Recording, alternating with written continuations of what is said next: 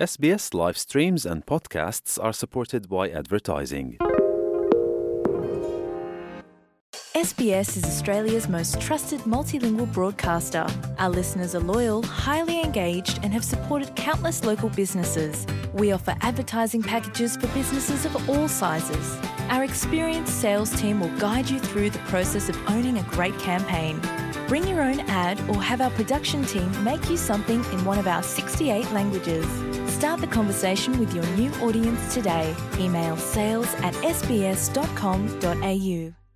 شنونده های عزیز حال سام انوری همکار بخش نشرات اینترنتی ما درباره موضوعات مهمی که ای هفته در وبسایت پروگرام دری رادیوی اس نشر شده معلومات میتن در صفحه اینترنتی SBS به زبان دری با آدرس sbs.com.au دری هر روز مطالب جالب و دانستنی درباره تازه ترین رویدادها و تحولات در بخش های اجتماعی، سیاسی، اقتصادی، فرهنگی و غیره نشر میشه. آقای انوری با عرض سلام خب چی رویدادهای مهمی بوده که در ای هفته در وبسایت ما هم نشر شده؟ با سلام به شما و شنوندگان عزیز. خب این هفته شاهد رویدادهای مهم بسیار زیادی در استرالیا بودیم.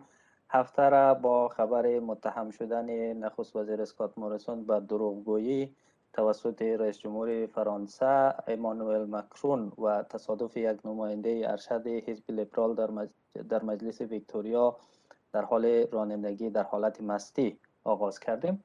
آقای مکرون در حاشیه نشست گروه 20 در روم نخست وزیر استرالیا را متهم کرد که در رابطه با قرارداد ساخت زیردریایی به او دروغ گفته.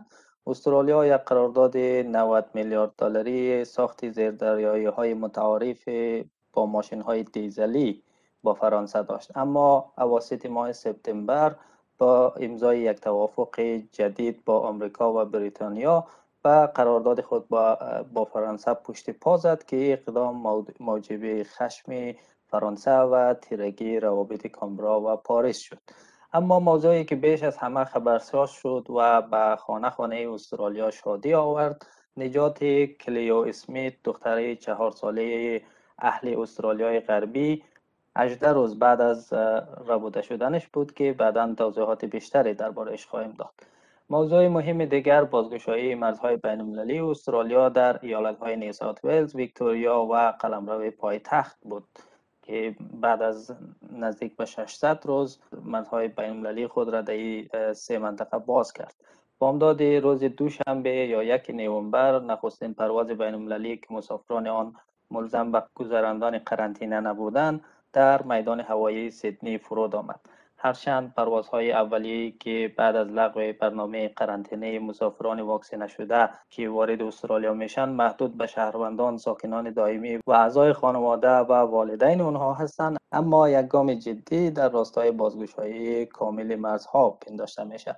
در همین راستا اداره محصولات درمانی استرالیا اعلام کرد که در مجموع چهار واکسن مورد استفاده در کشورهای هند و چین را برای مقاصد مسافرتی به رسمیت شناخته مسئله دیگر تسریع روند بازگشایی و لغو شماری از محدودیت های کرونایی در نیو ساوت ولز بود که به موجب آن از روز دوشنبه آینده تاریخ 8 نوامبر هیچ گونه محدودیتی بر تعداد مهمان در خانه وجود نخواهد داشت و هزار نفر اجازه خواهد داشت که در فضای آزاد گرد هم جمع شوند. همچنین ویکتوریا و نیو ساوت ولز در یک اقدام مشترک اعلام کردند که مرزهای خود را برای ساکنان همدیگر باز می‌کنند. در کنار اینها مطالب پراکنده دیگر هم داشتیم که شنوندگان خوب ما می‌تونن اونها را در وبسایت SBS دری دنبال کنند. بله خب از پیدا شدن دخترک چهار ساله در ایالت استرالیای غربی گفتین که طبعا باعث خوشی برای تمام مردم شد. اگر در این باره یک مقدار تفصیلات بتین بله کلیو اسمیت دختر چهار ساله یک خانواده ساکنی شهر ساحلی کارناروون واقع در هزار کیلومتری شهر پرت.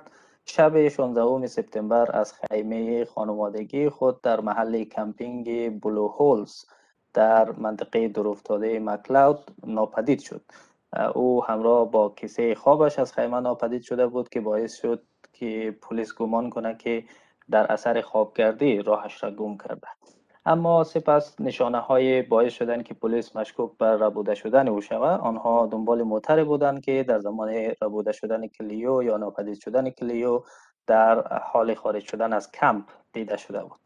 تلاش های پلیس با گذشت چندین روز از مفقود شدن کلیو و جستجوی محدوده هزار کیلومتری اطراف کمپ به نتیجه ماندن و سپس پلیس فدرال هم پایش به این قضیه کشانده شد. ولی در بامداد روز چهارشنبه سوم نوامبر پلیس استرالیای غربی به صورت کاملا غافلگیر کننده اعلام کرد که طی عملیات کلیو را از خانه در نزدیکی خانه خودش نجات داده. این خبر با استقبال بسیار خوبی در سراسر استرالیا مواجه شد و مقامات ارشد دولتی به او واکنش نشان دادند. همچنین شام همون روز شهر پرت به رنگ آبی چراغانی شد تا از تلاش های خستگی ناپذیر پلیس در این راستا قدردانی شده باشه.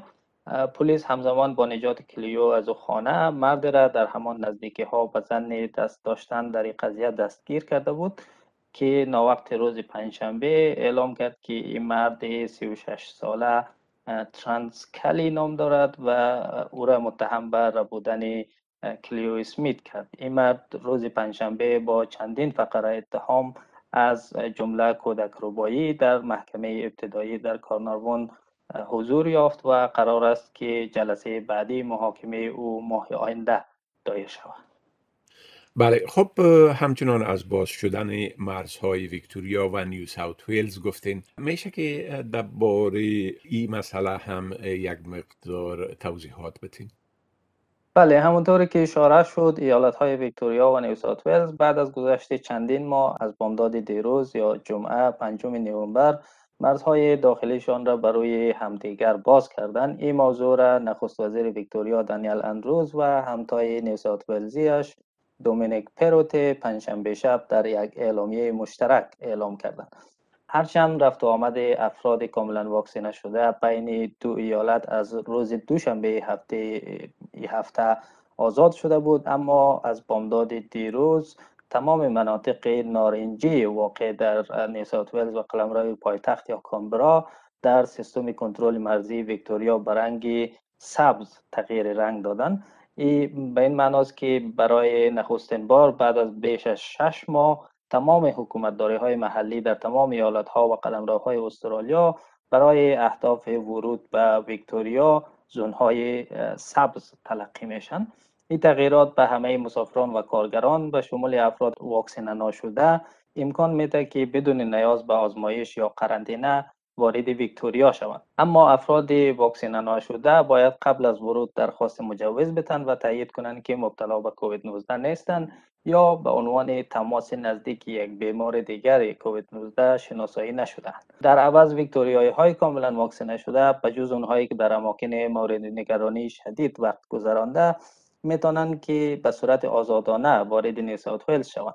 اما افراد بالای 16 سالی که هر دو دوز واکسن را نزده باشند هنوز اجازه ندارند برای تفریح یا تعطیلات به ایالت نیساوت سفر کنند.